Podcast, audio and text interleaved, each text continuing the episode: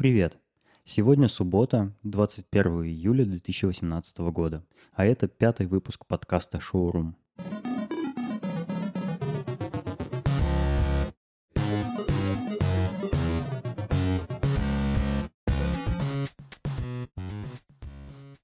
Вы, наверное, уже и забыли про мой подкаст. Изначально я решил, что постараюсь выпускать по эпизоду в неделю, но если не получится, ничего страшного. Пока что в какой-то из дней на каждой неделе удается записать. Так как иногда я записываю выпуски в начале недели, а иногда в конце, то между ними проходит ощутимое время. Но и чистить неохота, а то подкаст будет получаться коротким и скучным. Надеюсь, пока что это не так и вам интересно слушать. В любом случае, напишите мне, что думаете, нравится или нет. Прошлую неделю я провел в Новосибирске.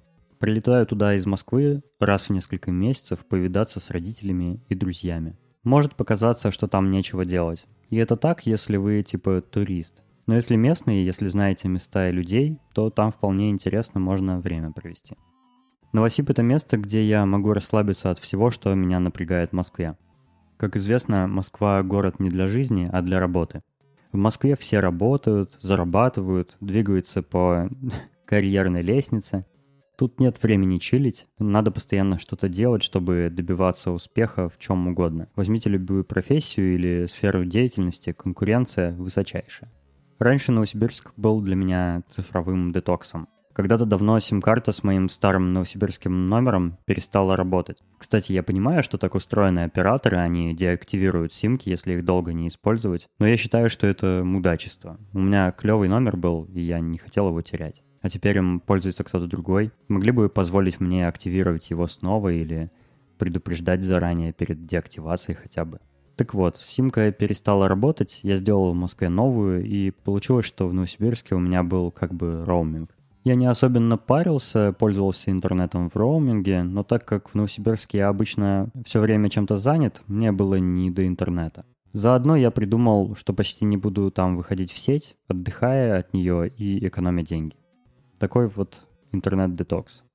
Но потом я обнаружил у своего оператора функцию, включающую домашние тарифы по всей России, и стал пользоваться интернетом в Новосибирске чаще.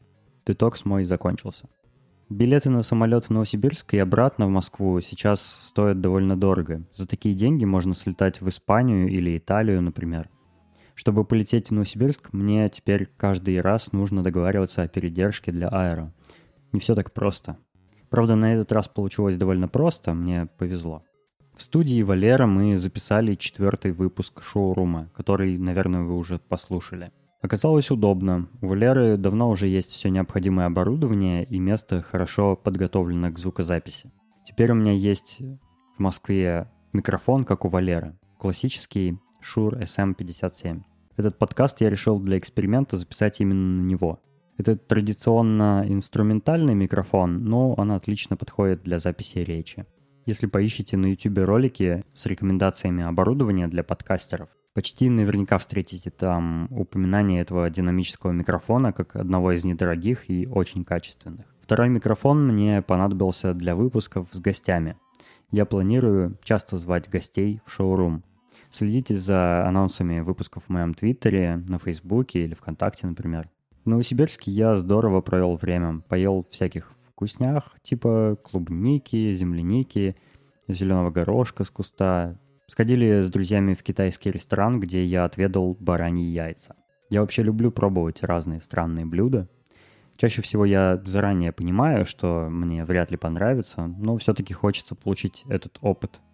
Бараньи яйца в блюде под названием «китайские фонарики» оказались, ну, так себе. Они пахли как бараньи яйца. Да, это смешно, что нюхал ли я бараньи яйца, но я же предполагаю. А на вкус они похожи на говяжьи легкие или печень. Что-то такое воздушное. Не могу сказать, что насладился деликатесом. Второй раз пробовать не стану. Еще жарил всякое мясо, сосиски и индейку на мангале на берегу реки. Давно ничего такого не готовил, но еще помню как. В Москве мне такой вид отдыха не удается, кстати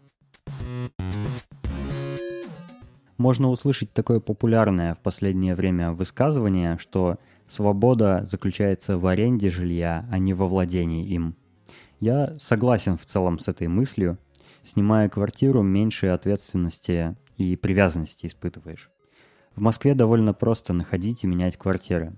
Я жил в трех разных квартирах за последние шесть лет и планирую в августе попробовать подыскать новую. Мне нравится моя текущая квартира, но для меня с собакой она уже стала тесновата. Вообще свобода и простота жизни должны как-то пересекаться. Простота в смысле захотел, переехал в другое место, в другой город или в другую страну даже. Но это не всегда просто. Когда я пытался найти новую квартиру в мае, дело было перед чемпионатом, и спрос на арендное жилье был колоссальным. Я так и не нашел ничего хорошего за разумные деньги. Объясню на всякий случай. В Москве могут сдавать коморку в 10 метров в квадрате за 60 тысяч рублей, например. А чтобы найти за такие деньги нормальную площадь, недалеко от центра, с хорошим ремонтом, чтобы с собакой пустили жить, да еще и перед чемпионатом, нужно приложить фантастические суперспособности. Мне вот не удалось. Буду пытаться снова осенью. Мне повезло с моей текущей квартирой. Когда я жил на Шаболовке, меня достало неудобное расположение моего дома и путь до работы. Мне удалось перехватить арендную эстафету у коллеги, и я въехал в квартиру прямо напротив офиса Яндекса, где живу до сих пор. Оказалось потом, что это еще и самый прекрасный район Москвы. Тут все здорово и все в порядке. Да вот с огромной собакой однокомнатной стало не хватать. У меня довольно старый ремонт дома. Я сделал все, что мог, чтобы сделать его лучше. Поменял занавески на окнах, выбросил старую мебель и купил свою. Выбросил разный хлам и все ненужное. Поменял некоторую сантехнику. Но это так, по мелочам. К сожалению, полноценный ремонт сделать возможности нет, потому что непонятно, где мне тогда с собакой жить, пока он будет делаться. Все еще бывает стыдно перед гостями, например. Особенно, когда я вижу, какие ремонты бывают у кого-нибудь, кто живет не в Хамовниках, а ближе к МКАДу. Там много новостроек, все свежее, да и аренда намного меньше стоит. Можно оплачивать ее, пока делается ремонт перед въездом в квартиру. Поэтому и буду в скором времени проводить такой трудновыполнимый квест по поиску большой квартиры с хорошим ремонтом, хозяин которой пустит с собакой жить. Вообще интересная тема, как мне кажется, инвестиции в жилье и в собственный комфорт. Я много времени провожу дома, потому что много работаю над своими личными проектами за компьютером. Намного лучше себя чувствую, когда дома приятно и комфортно, когда хюги. Поэтому задумываюсь в последнее время о покупке нескольких больших растений. У меня сейчас ни одного растения дома нет. И почти у всех моих друзей тоже. А растения это здорово, они пахнут хорошо и добавляют уют. Еще у меня нет ковра в комнате, подумываю снова купить. Раньше был, но у меня появился щенок. Ну, вы понимаете, что дальше случилось. Не жалко было предыдущий ковер, поэтому я чистить его не стал, а сразу выбросил и какое-то время не заводил, пока щенок учился ходить в туалет на улице. Похоже, что пора возвращать этот приятный предмет интерьера. Я уже говорил, что Москва — это город для работы. А еще это город, где отсутствует честность и искренность. Тут нет честных и искренних людей вообще. Ни я, ни вы, никто не ведет себя так, как в региональных городах. Все стараются представлять из себя нечто большее, с большей ценностью. Быть ценнее, привлекательнее, интереснее важно для карьеры или достижения любого вида успеха. Люди постоянно обманывают на собеседованиях в компании, я проводил десятки собеседований, не понаслышке знаю. На работу берут наиболее выгодного компании кандидата. Они понимают это, поэтому показывают себя с наиболее выгодной стороны. То есть не только опыт и его значимость преувеличивают, а, но и придумывают лишнего зачастую. Да и не только это кандидатов касается. На любой работе, в любой компании люди будут стараться быть более интересными, чем они есть на самом деле. Потому что конкуренция тут и в человеческих взаимоотношениях в том числе. Проблема вся в том, что в Москве живет слишком много людей. Слишком много. Сюда приезжают из-за того, что столица сосредоточения бизнеса. Тут денег больше платят, чем в регионах. Тут финансовых, творческих и прочих возможностей больше. Поэтому есть такая проблема, как перенаселение. Иногда трудно искать съемное жилье. Разумеется, не так трудно, как в Берлине, например. Привет, Сережа. Но все же трудно. В городе слишком много автомобилей, из-за такого количества автомобилей пробки. Помните книгу Дэна Брауна «Инферно»? Или, может, смотрели фильм с Томом Хэнксом? Там шла речь о психопате, который решил радикальным способом уменьшить население планеты, чтобы ее спасти. Мне иногда кажется, что это не такая уж плохая идея в отношении Москвы. Быть честным и искренним сложно. Проще быть таким с родственниками и близкими друзьями. Но иногда люди даже с близкими забываются и выпендриваются. К этому неискреннему образу жизни привыкаешь и перестаешь его замечать. Москва как бы вся такая. Глаз замыливается, это просто становится нормой. Помните такое юмористическое шоу «Вечерний Подольск» или «Реутов ТВ»? Или, может быть, помните «Письмушную»? Это проекты двух ведущих – Владимира Маркони и Сергея Мезенцева. Мысли про искренность и честность мне пришли в голову, когда я смотрел видеоблог Сергея на YouTube, называется «Сережа и микрофон». В них э, Сергей Мезенцев ходит с микрофоном по улицам Москвы и не только, и разговаривает с людьми на разные темы. Предыдущий проект Сергея, например, «Модный диван» или там, «Диджей Огурец», состоят в основном из актерской игры – они по определению не имеют ничего общего с настоящей личностью актера, ну или почти ничего. А вот Сережа микрофон оказался на удивление искренним и добрым. Конечно, с фирменной придурью Сергея, но это уже его образ, по которому его узнают и за который любят.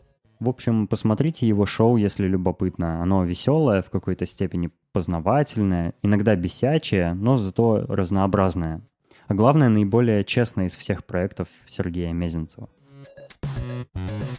Где еще хуже с искренностью, чем в Москве, так это в интернете. Интернет в целом агрессивная, нетолерантная, недружелюбная и негостеприимная среда. В интернете люди как будто преображаются, и часто не в лучшую сторону. Я стараюсь бороться с этим в себе. Хочу быть в интернете таким же, какой я в жизни. Печально, что многие люди даже не пытаются и ведут себя как мудаки. Наверное, они в себе мудаков не видят, поэтому как бы все хорошо. Мне больших сил стоит удержаться от срача с кем-нибудь, кто, на мой взгляд, плохо себя ведет. То есть э, сложно удержаться от провокации и троллинга, особенно в тех случаях, когда я не сразу смог их определить. Предпочитаю игнорировать. На многих сервисах появилась крайне удобная функция. В Твиттере можно сделать мьют для определенного пользователя. И это не бан, он сможет вам что-то писать, реплает, сможет продолжить читать вас – но вы при этом ничего от него не получите. И он даже не в курсе будет, что вы его замьютили. Очень удобно, пару раз в год произвожу такую манипуляцию с кем-нибудь. То же самое в Фейсбуке. Точнее, там простой бан, но человек не сможет вам написать, прокомментировать ваши записи и так далее. И в Инстаграме тоже есть бан.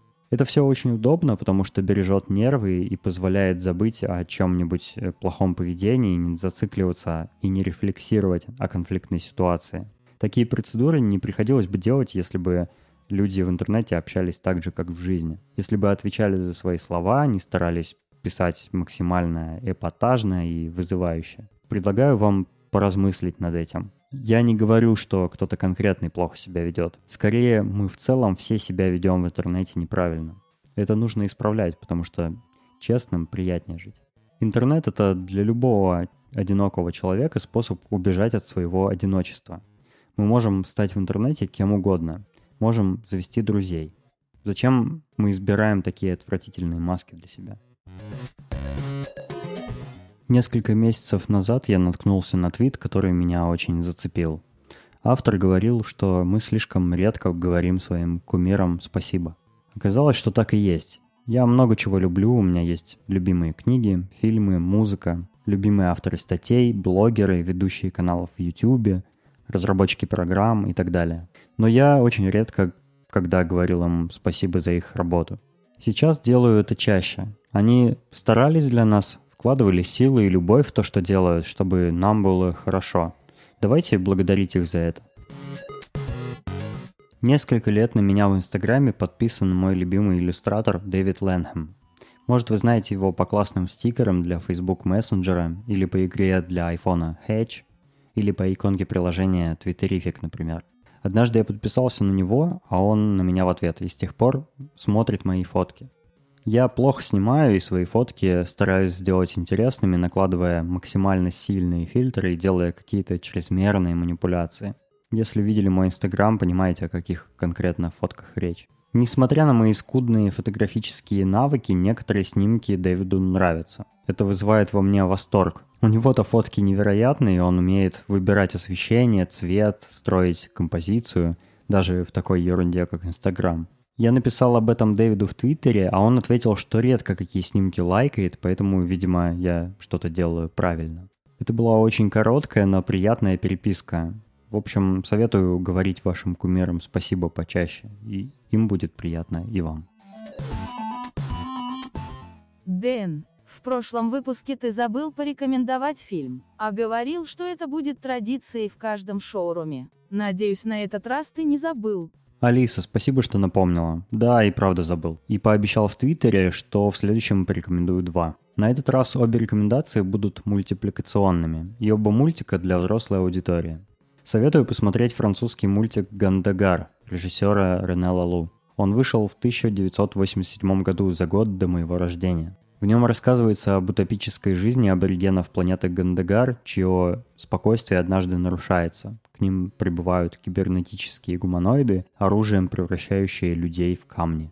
Главный герой мультика начинает расследование и обнаруживает нечто, что я не хотел бы спойлерить. Посмотрите эту фантастическую и футуристическую мультипликацию. Меня она очень впечатлила.